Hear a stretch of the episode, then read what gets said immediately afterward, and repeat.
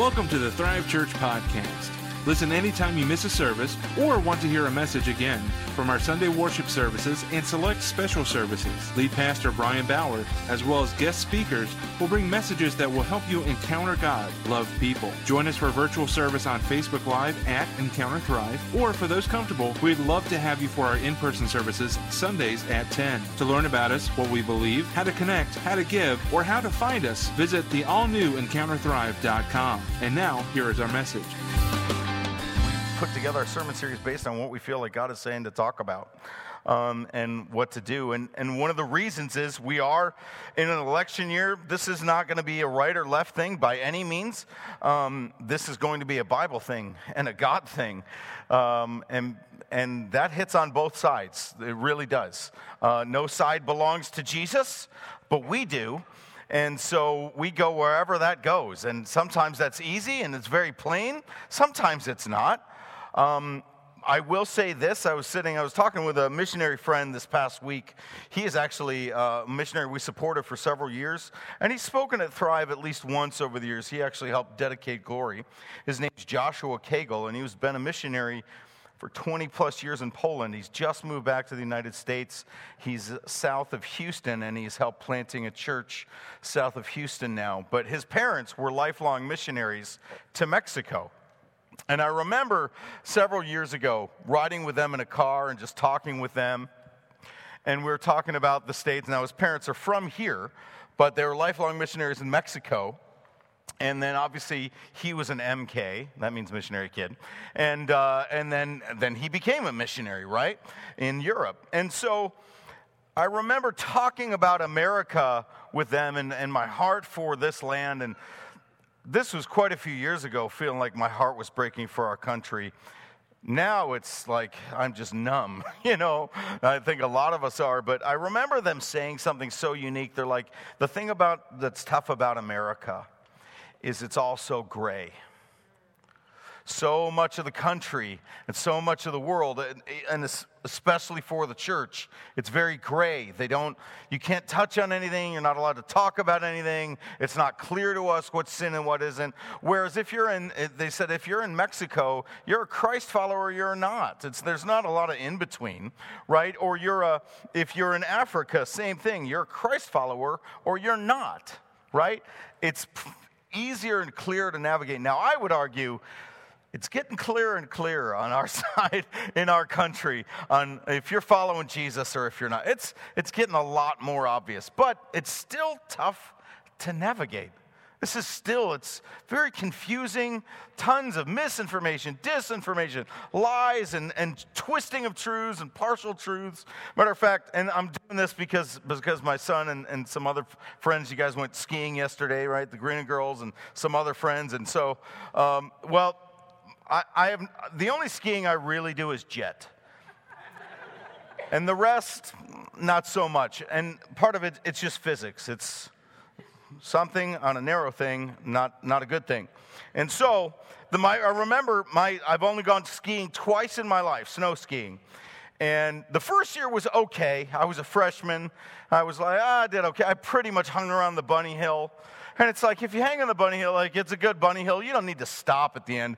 It just kind of fades for you anyway, right?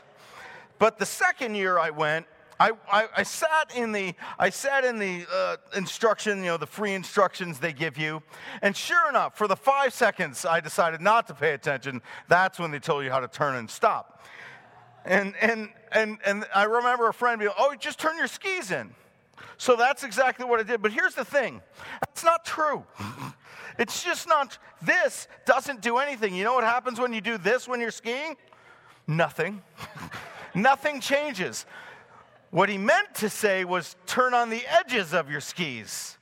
Some of you know how to ski. No, yeah. See, see, I was thinking go from here to here. That doesn't do anything. okay? You're supposed to go from here to here. See the difference? Right? One has a curve. Okay? So, my I remember friends like, "Oh, you got to go on the diamonds with us, man. You got to go on the blue diamond, the black diamond, the double black diamond." Well, when you're 15, you're not like, "I'm not ready for that." You're like, "Well, if they told me to do it, I'm supposed to do it. so the first time I went down, I couldn't do it. I'm falling, I'm falling, I'm falling. And then, and then finally, my very last time attempt of the day, I go down the big hill that everybody can see too, right? It's the ski lodge. They can see you uh, the whole time. And I am flying down the hill. And I had no problem getting started. It was the turning and the stopping, like I said. So I am flying down this hill, and a man is in front of me, the size of Howie. Stand up for a second, Howie. Just, just for a second. Would you stand up for so people get an idea, okay? That size, right? And I was six inches shorter, all right? So I am flying towards this guy, and I know I can't get around him. I know I can't move. I know I can't turn. So I just start screaming, Get out of the way! Get out of the way! And so his intelligence, he stops, which I can't do, and he decides to gradually turn around. And this is basically what happened. Pretend he's, pretend I'm him and this is me. That's what happened. He didn't move, and I went down. that was it. And I was like, oh my gosh. He's like, are you okay? See you later. And then he went, right? Now, if you're ever on the middle of a ski hill, one of the things that happens is your skis come off. But the problem is you're on a hill. You know what happens with skis when they're on a hill? They keep going. So I'm on the hill, falling down, trying to get up, chasing skis down the hill, trying to get them back on my feet so I can get back down the hill. And finally, I get them both, and I get back down, and I'm flying back down towards the bottom of the hill. And there's a giant orange banner, and it says, Slow. I don't know how to slow. So, again, in order to stop, I'm either going down or I'm going into the sign.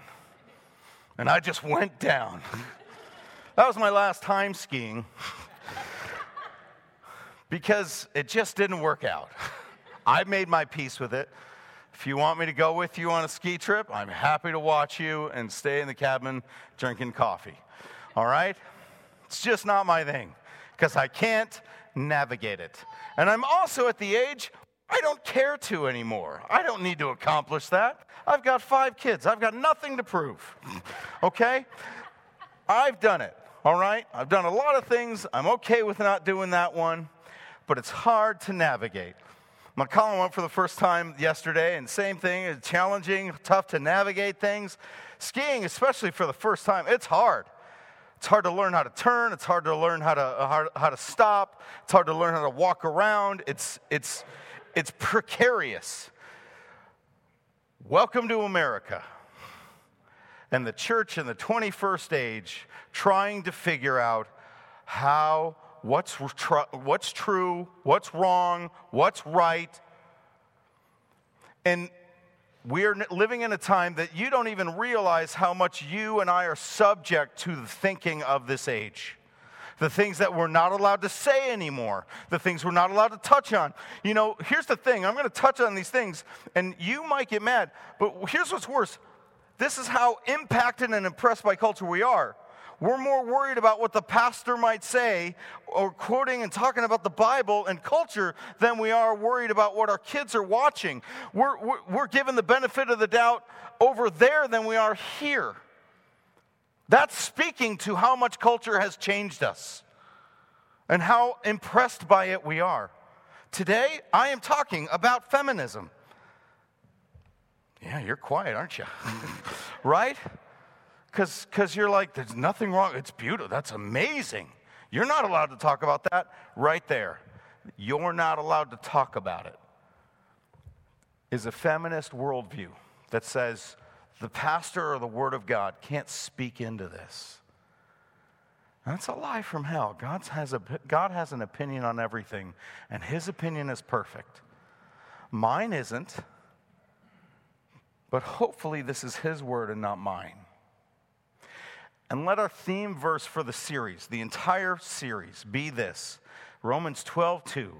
Don't copy the behavior and customs of this world but let God transform you into a new person by changing the way you think, then you'll learn to know God's will for you, which is good and pleasing and perfect. Don't let this world, don't conform to it, don't copy it, but be transformed to being like Jesus. That is a difficult, not easy thing to do, and that was written to Romans. Not the godliest culture to ever exist, right? So if you're wondering how is this going to go about, basically week to week, here's what we're going to do. We're going to sum up the cultural issue. Then we're going to talk about the problems with it. And then finally, we're going to say, this is what the Bible says about it. it should be up there. Okay? So again, we're going to sum it up. We're going to talk about the problems with it, what the Bible says about it. Okay? Hopefully, right? Now, here's, here's the best part. If you're like, I disagree or I don't understand, come and talk to me about it. come and talk to us about it. Come and wrestle through it. Okay? Take it up with the Word of God. It's the number one thing every believer should do. Don't take my word for it, take God's word for it. What does His word say? Okay, test it. The Bible says that. It actually says test, it, test things when it comes to the word, right? If I say something, if I get up here and I'm like, I'm Elijah, the prophet, re- reincarnated, you should test that because that's messed up, right? I'm not going to say that, but you know, who knows what's in this coffee cup? All right, I'm kidding. I'm kidding. it's just coffee. Um, Seriously, both my wives are here today. No, I'm just kidding. Sorry. It's just too easy. It was just too easy. if you're new here, I'm sorry. Let's take a second. All right. We got to laugh before we get into this. All right. So let me educate you on the topic of feminism, all right? Because it has a history, all right? And, and I, I pulled this from some from things like Jordan Peterson and, and, Daily Wire and numerous other sources. So I don't want you to think this is I created all this. Um, but we're talking about founders of it and influencers of these of this movement, which created the idea, which has massaged itself into the culture. And the first wave feminism was started um, probably about 1848, uh, uh, solidified in the Seneca Falls Convention. In 1848, some very well, uh, some very well-known women and some men gathered in 1848 at the Seneca Falls Convention. I think there's a picture of it, and and they, they were mostly well intentioned. Okay, now don't get me wrong. Some of these women had major personal life issues multiple marriages, multiple children, um, some alcoholics, some big problems, and, and some godly people. But their main voice, their main. Now, uh, pause for a second. Does anybody saw, see a distinction between what we might call a feminist now and this picture? Anybody? Just take a note, okay? Take a screenshot and be like, it may have shifted a little bit. All right, let's move on. So if you're like, I don't know if he's going to make his case here, just look at the picture. All right, let's keep going. So the idea here mostly was we should be allowed to vote. We have no we should be allowed to work. We should be allowed to have a voice in our society. Okay? basically saying we want personal worth and value in society instead of be treating as, being treated as second class citizens. Well, we'll get into it, but the Bible already affirms that. Just because society wasn't doing it right doesn't mean the Bible doesn't affirm it. Okay? those who are very pro and conservative America say we're Judeo Christian society when we, we always have been. Right, but we haven't always equally applied it. Right? Slavery, women in our society, and more. Right? So, but it's also those Judeo Christian values which drove us to self realize this is wrong in our society. We need to straighten it out. And that's what the walk of Christ is. Anybody here walk with Christ and a few years down the road figure out, I'm doing some stuff wrong still? I could be better at this. God wants to grow me in this area. Welcome to being a disciple. That's what it is. So anybody would say, nope, we never did that. Look at slavery. So throw out Judeo Christian values. Mm, I love you. That's kind of stupid. You're, that's like saying, well, my child didn't learn trigonometry yet, so throw them out. No, they can't understand. They're getting there. Give it time, patience, okay? But this was the idea of first uh, wave feminism mostly well intentioned, not mostly well led, though. It was probably a mixture of good, of, of, of solid women and corrupt. Now, here's the thing the problem is when we mix good intentions with bad company can produce bad results. Anybody ever go to a party and you had good intentions to not do something? Don't raise your hand. Uh, good intentions to, you know, I don't want to do the bad things, but you're with the bad people and you did the bad things, but you had all the intentions not to, right? Okay. So then we get to second wave feminism. And second wave feminism starts around the late 1910s into the 20s and goes basically up to about 1970 ish. And second wave feminism becomes a radical shift in our country, but it also works itself into our academic institutions, into our school systems, into our entertainment, and across our culture. And here's what it begins to teach Simone de Beauvoir, uh, if I said that right, as basically begins to say things like femininity is disconnected from biology. Okay, she says this in a book that was considered uh, a founding document for this second wave of feminism. Everything helps to confirm this hierarchy in the eyes of the little girl. Historical and literary culture to which she belongs, the songs and legend with which she is lulled to sleep are one exaltation of man. Children's books, mythology, stories, tales all reflect the myths born of the pride and desires of men. Thus, it is through the eyes of men a little girl discovers the world and read therein her destiny.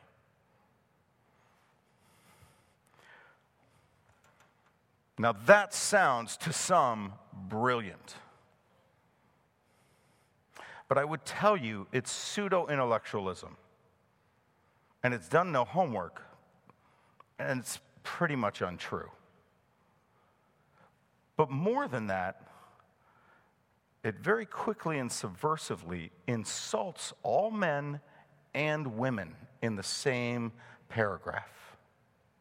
It basically said every woman who was a woman of character and possibly a good mother was a second rate fool. That applies. So, if, if you look at just the timing of 1949, that would be most of your moms, grandmothers, or great grandmothers. She just insulted them and said they were worthless and stupid. And said the same thing about the men. Now, this is, this is written two to three years after, basically, by God's goodness, hundreds of thousands and millions of young men helped save the world from Nazi tyranny. Now, of course, women played a massive role too, right? But only men at that time were allowed on the front lines. So it sounds intellectual, but it's foolishness and it's cruelty. It's insulting. You think about it just for one second. I'm going to keep moving on, but just for one second. Women, by God's design, literally have a superpower. You can literally grow a human being inside you and then feed and sustain it for years. Now, I understand there are women who have struggled with that and infertility, and there is grace for that. I understand that. Okay? And yet, even those women have a desire to nurture. Why does that hurt? Because God has hardwired you to do something that men just cannot do. That is not to say that is all women can do. We're not going, we're getting, we're going to cover that, okay? Not by any stretch of the imagination are women confined to that. But the lies of a feminist worldview says that's all you can do if that is what you feel called to do. And that's a lie. and that that is somehow second rate or second class. If I said to anybody in this room just right now, if a man stood up and said, My greatest desire is to be a great husband and father, nobody would look down on that man. We would say, That's a rare thing these days. Well done, be that man. Almost everybody. But if a woman says that same thing in this society, I want to be a great wife and a great mother, we despise and look down on that. That is what feminism has done to you. If you self resent, if you look down on another woman for the same reason, that's what feminism's done. Do you see? Do you understand? It's okay to do that as a man, but as a woman, it's wrong. Okay? And then it goes on. It goes on in, in this second wave, it, it promotes abortion, which was born out of eugenics. If you're unfamiliar with eugenics, Margaret Sanger, I believe, right? Okay, started a thing called Planned Parenthood in the 1920s. Eugenics was a pseudoscience based on basically racism. It's largely what Adolf Hitler modeled the assassination of Jews and what he would consider lessers in his culture. You can look it up for yourself, eugenics, spelled with an EU. Okay, and the idea was you could breed out and exterminate people who were of lesser value. So if they were born with Down syndrome, a lame leg or hand, or just not white or blonde hair, blue eyes, you could kill them in the womb or after. And that was considered a very scientific worldview. That is how Planned Parenthood started.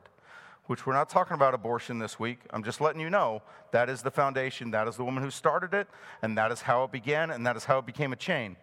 And not only that, over 80%, I believe it's over 80% of all kids who are aborted in the United States are not white.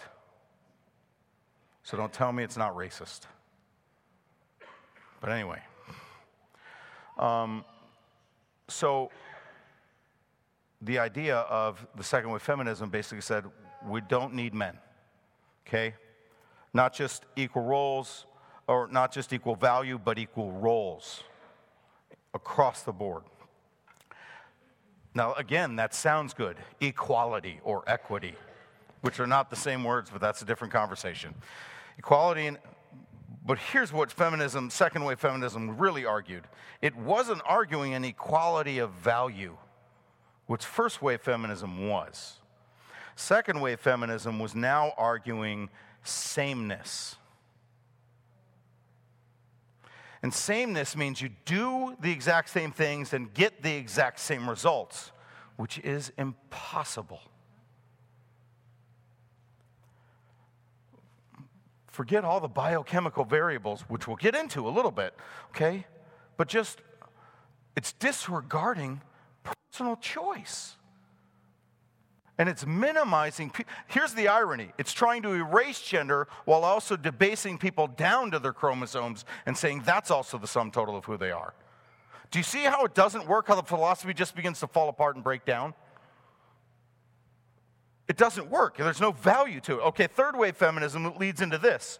Okay, 1970s to now, here's a great quote that sums up third wave feminism, starting in the 1970s to now, from Shulamith Firestone.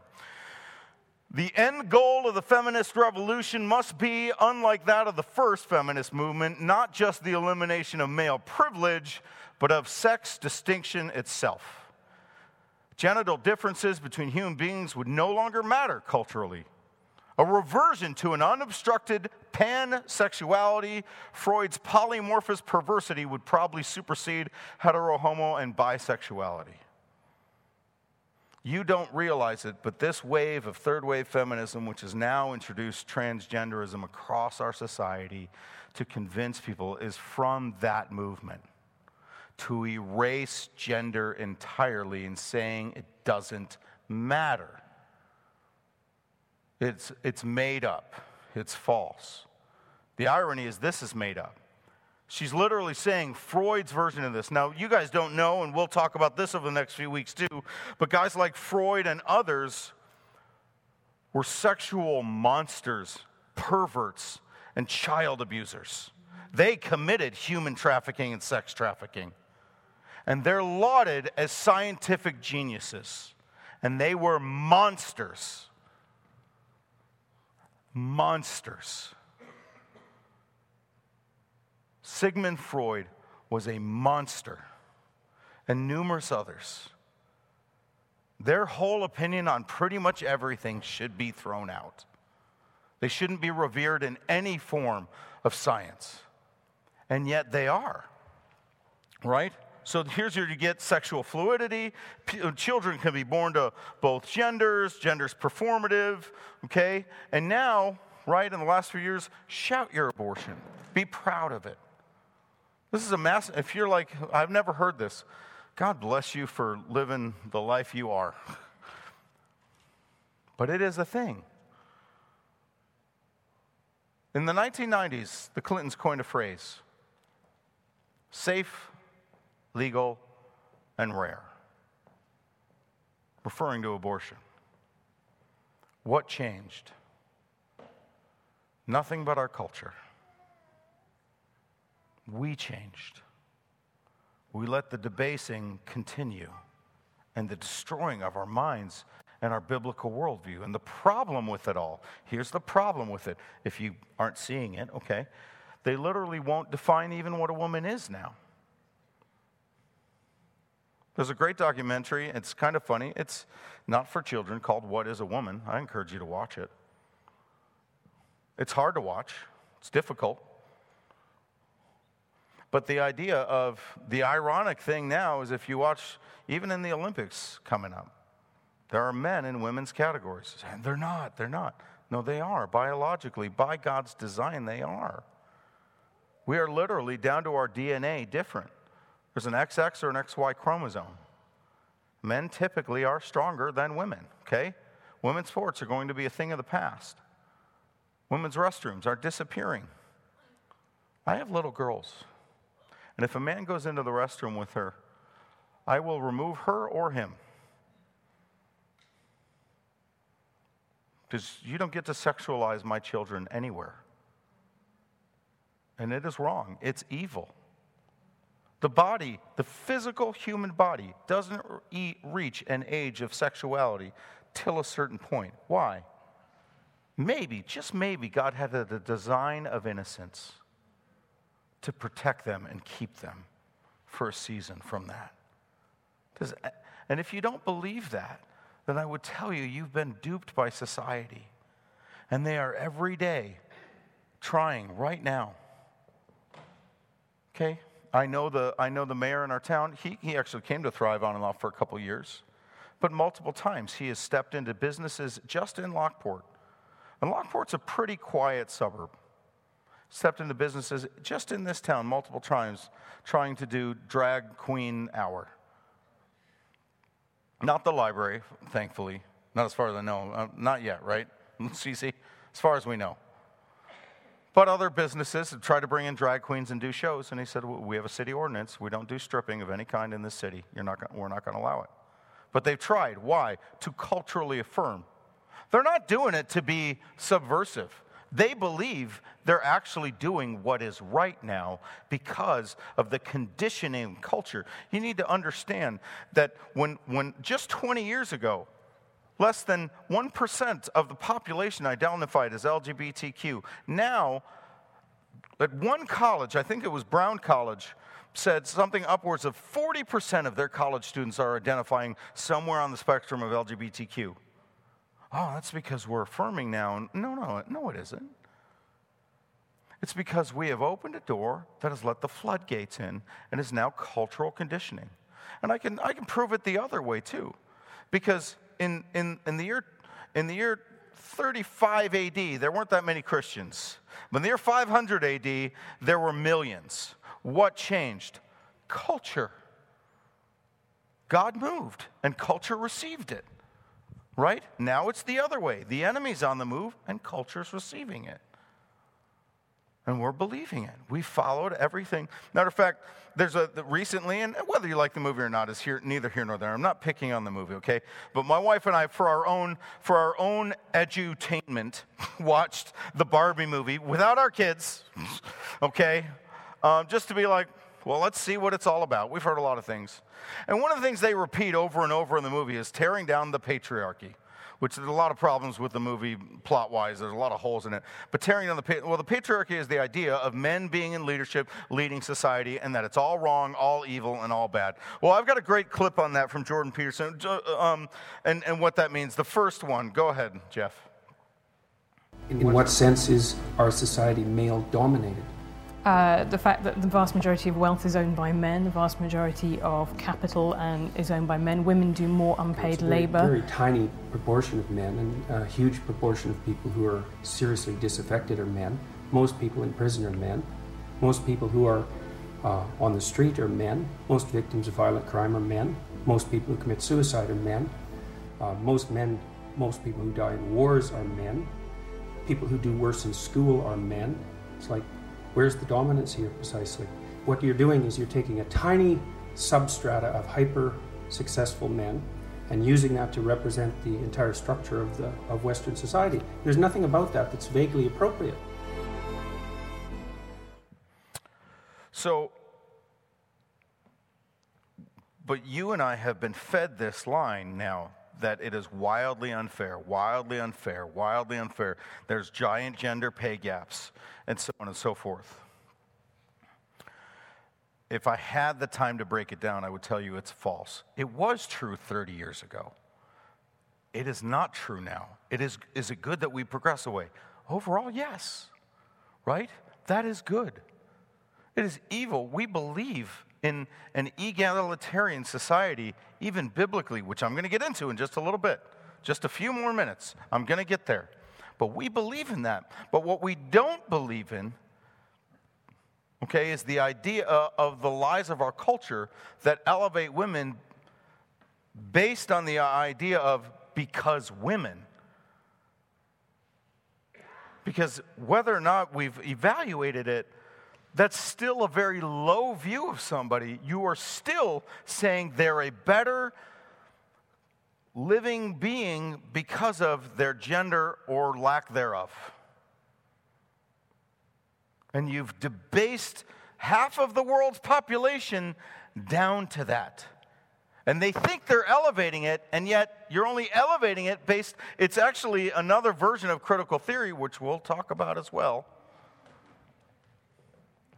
which is bad academics, okay? So here's another clip from Jordan Peterson addressing the same thing. Go ahead. What do you understand by equality, Sophie? What does it mean to you? Uh, freedom.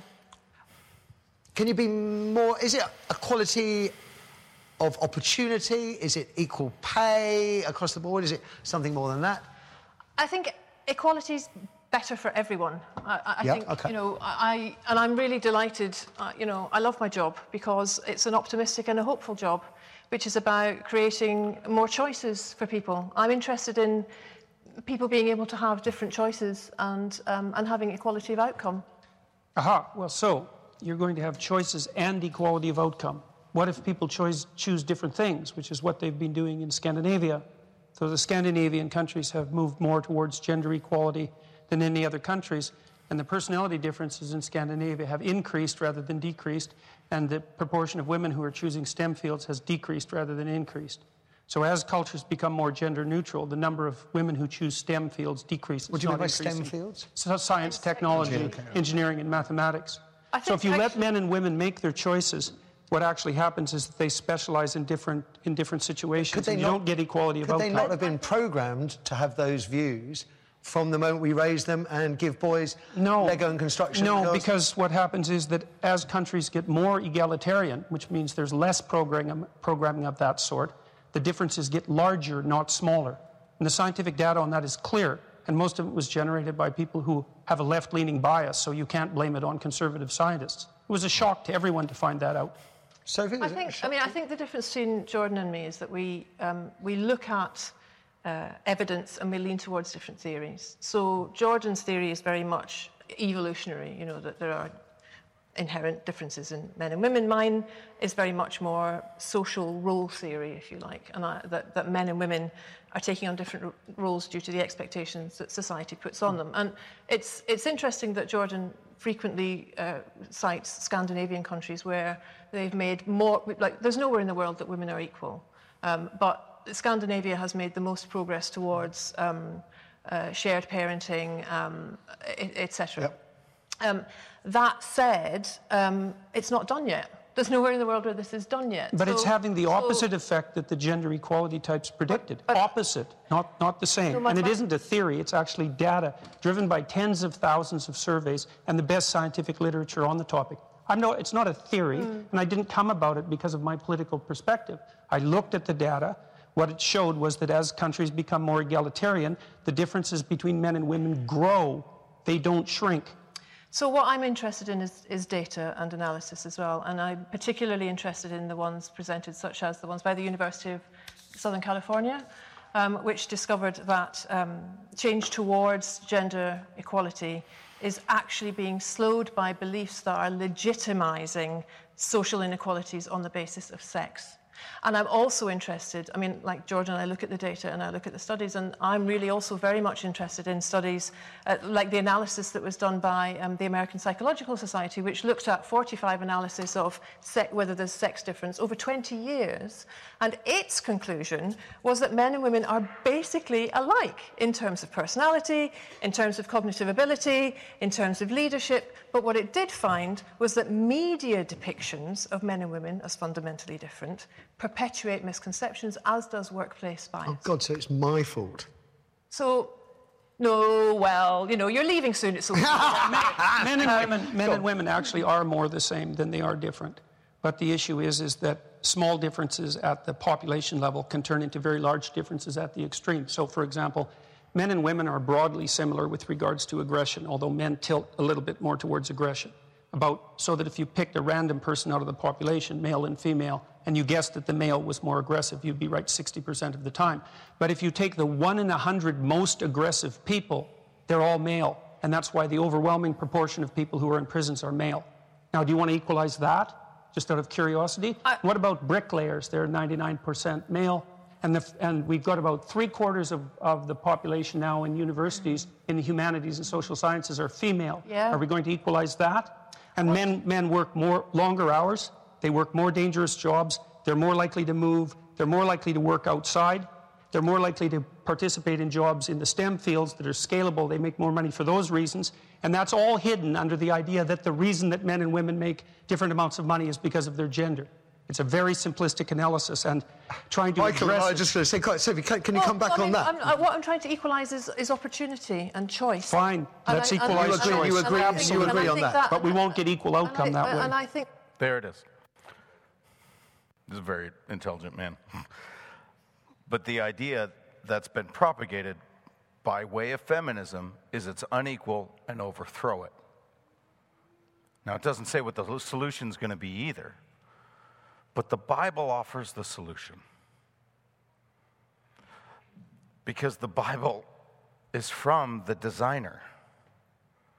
Genesis chapter 1, verses 27 Here's what the Bible says So God created man in his own image. In the image of God, he created them. Male and female, he created them. There's a, there's a, there's a word there, imago Dei. It means the image of God, but it means it, it means more than that. It means like you, you and all, we all put your hands up we all have fingerprints, right?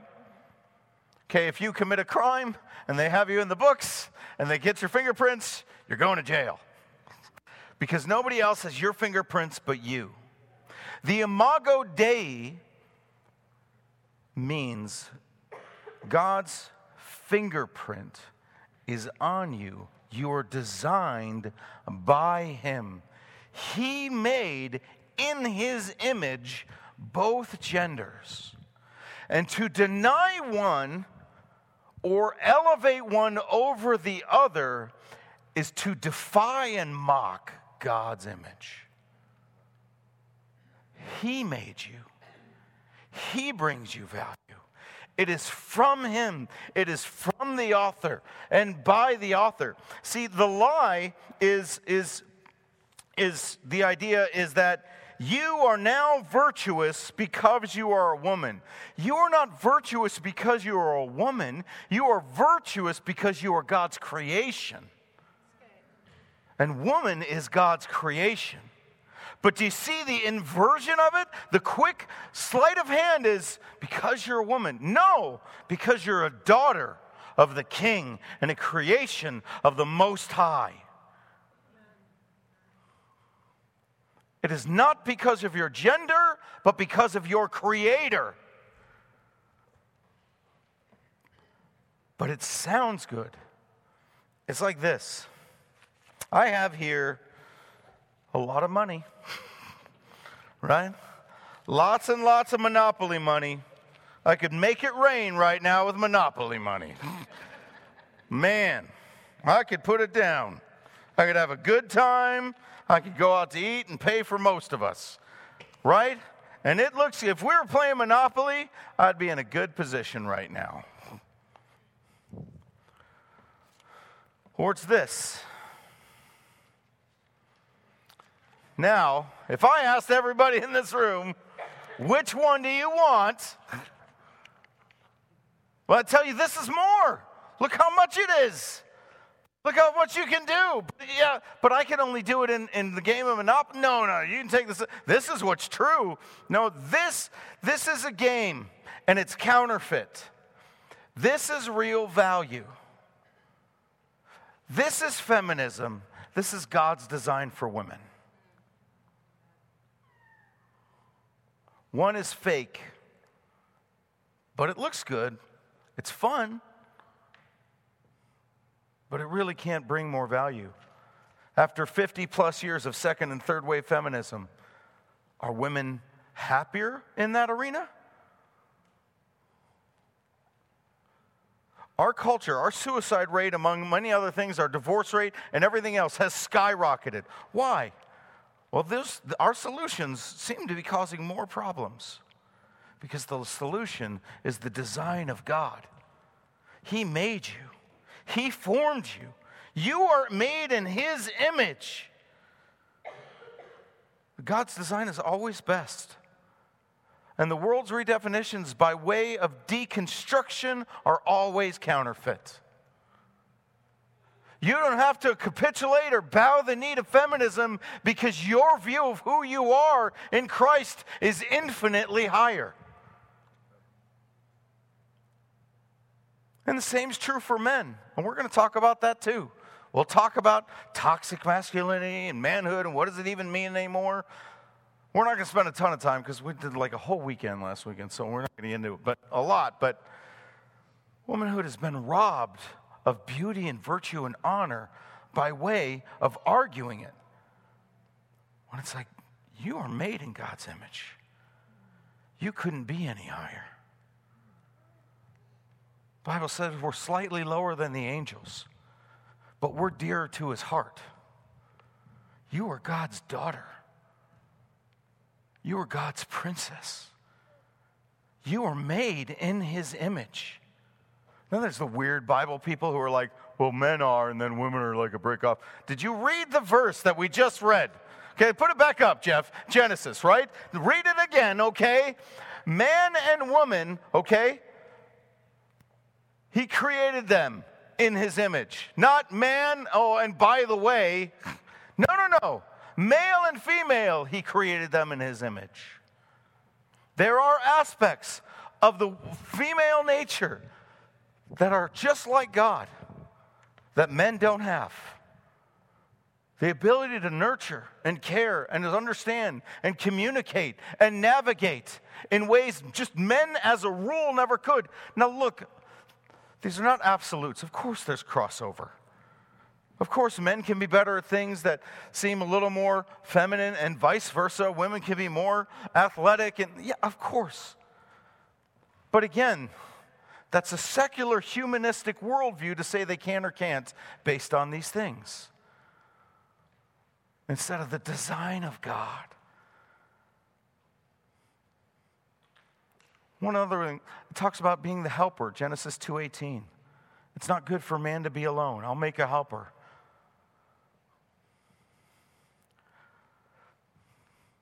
I say this with as much humility as I can. Ladies, we need you. Men need you. But you also need us.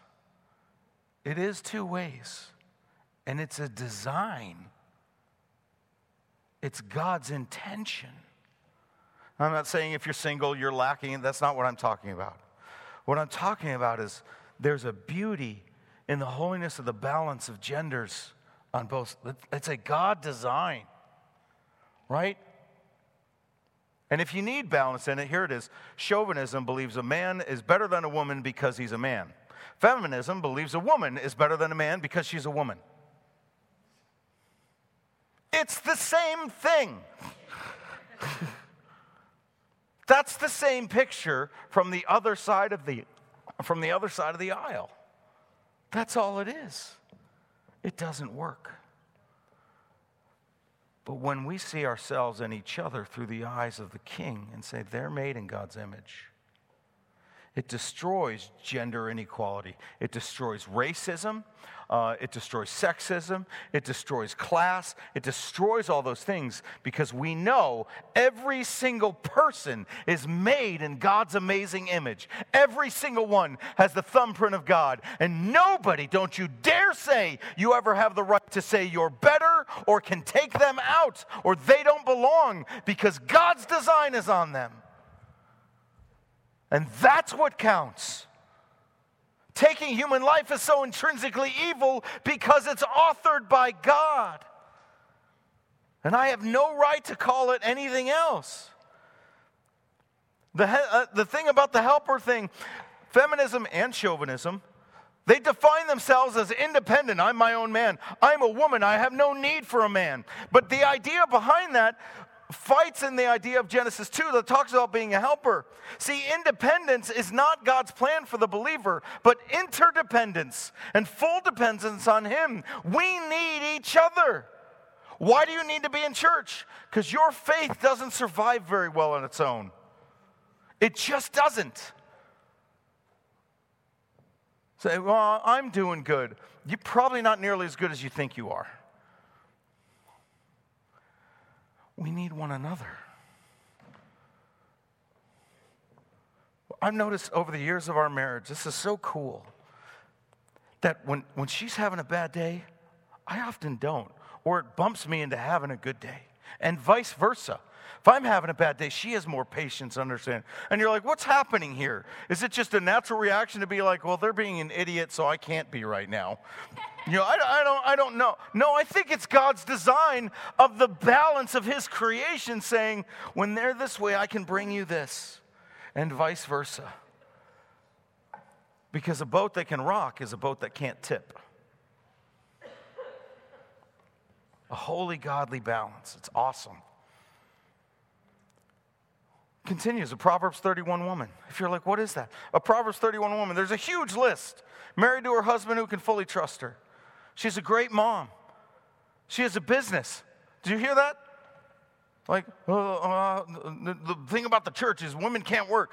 This is the Old Testament. she had her own business, and she was good at it, right? She's caring and nursing the hurting. She fears God.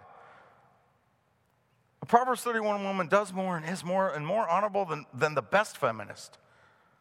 Because she doesn't need it, because she knows who she is in the Lord. She knows who she's with. She knows what she's good at and called to do, and she does it. She doesn't need society or to overthrow something in order to find value.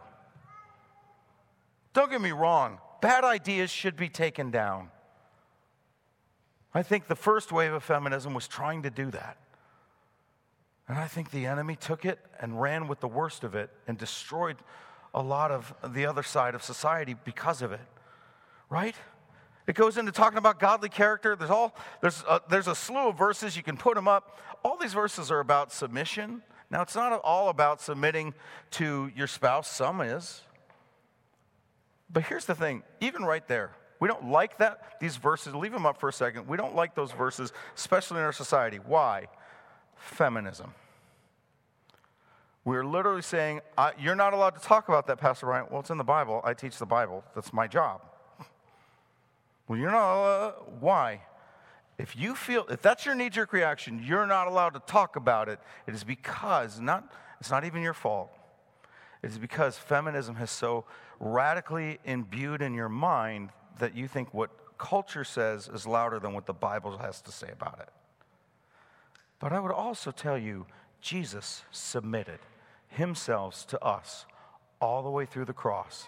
He's not asking anything of any of us he hasn't done. I'm submitted. I'm submitted to the elders. I'm submitted to this church. I'm submitted to the assemblies of God. And if I break any of those rules, they're going to call me to account. Know I'm submitted to my wife. Because the same verses there often say submit one to another. But the problem is in the design, okay, the breaking and the fall, you can go all the way back to Genesis again. Where God designed it is where man fell apart. And the evil of it was Eve's sin was being unsubmissive in the fall. She wouldn't submit to God or her husband, but Adam's, uh, her, uh, Adam's sin was being silent. He chose not to be a godly man in that moment, and he chose to sit back and do nothing. And she chose to be subversive. And this is a different teaching for a different day, but sin entered the world when Adam said, okay.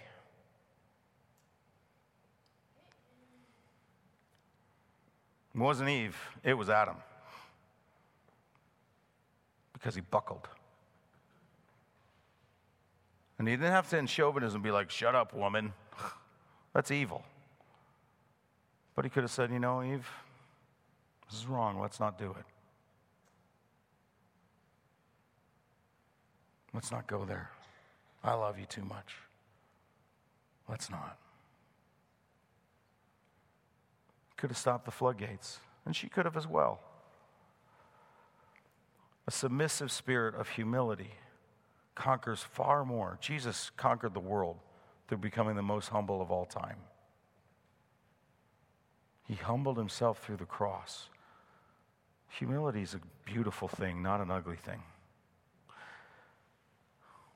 God's design is always best, and the world's redefinitions by way of deconstruction are always counterfeit.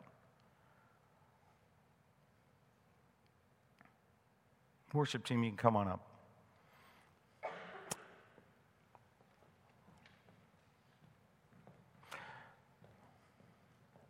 Titus 2 and 3 similarly teach the older women to live in a way that honors God. They mustn't slander others, be heavy drinkers. Instead, they should teach others and do what's good.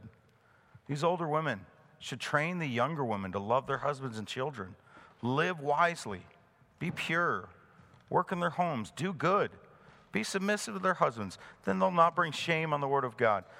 Just the list of what this is a small list. Now, this is not the culmination of the New Testament, what the Bible says, because Deborah was a general of an army in the Bible. Okay? Esther helped save a nation as the queen of a nation. Okay? Ruth helped keep the line of Jesus all the way to the end. And, and I could go down the line. There's Eunice and numerous people in the New Testament who were teachers and leaders in the church in the women of God. Just so you know, we're egalitarian. I fully believe in women in leadership. And I believe God has called men to lead in the home. But can women lead in a church? Absolutely. And you're like, mm, I think, I've heard somebody say to me, well, you just don't like strong women. I'm always like, have you met my wife? but I'm also like, that's a dumb, dumb statement. Because every woman's designed to be strong and by God's, by God's design. And all of us are also designed to be submissive and be humble. But that list right there, what does it say?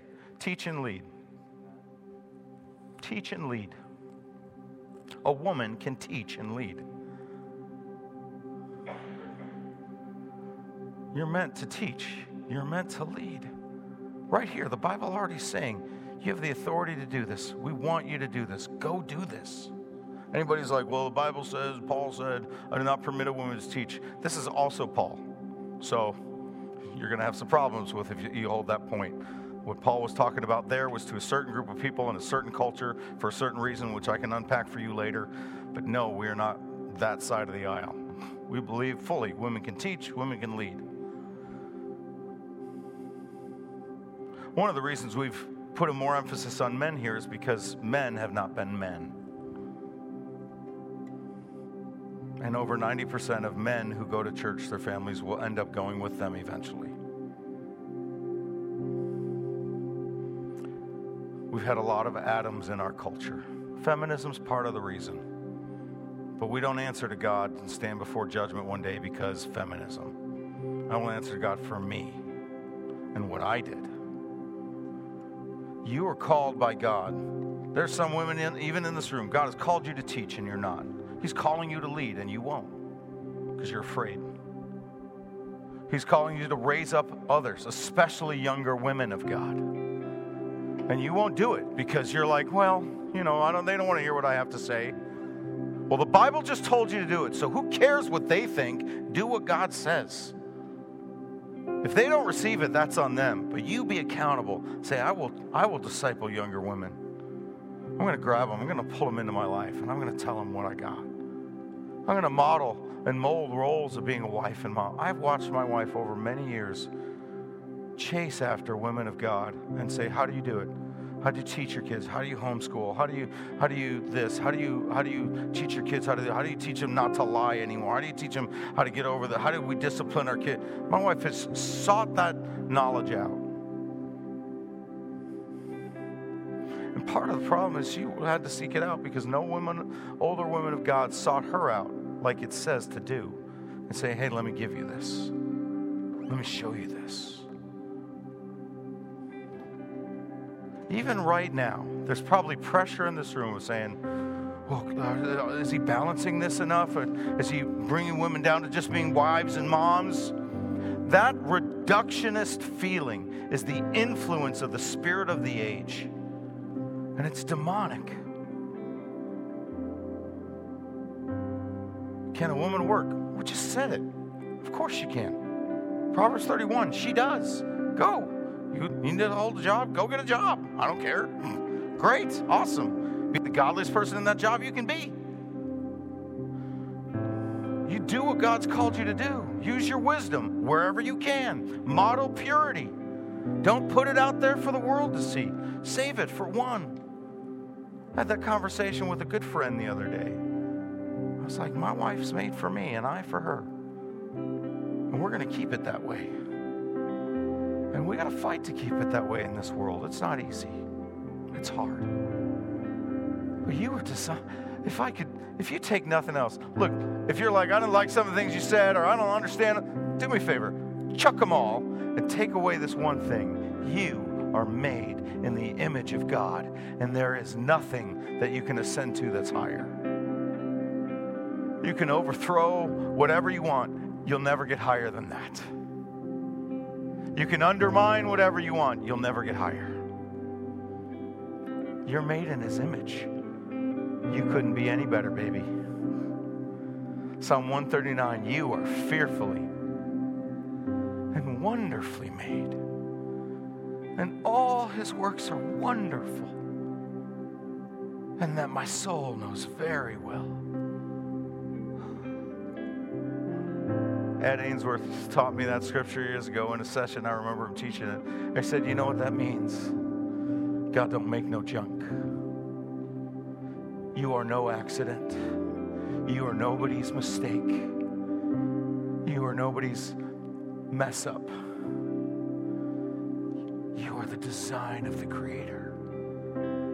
And you couldn't be made any higher. Oh, how He loves you and me.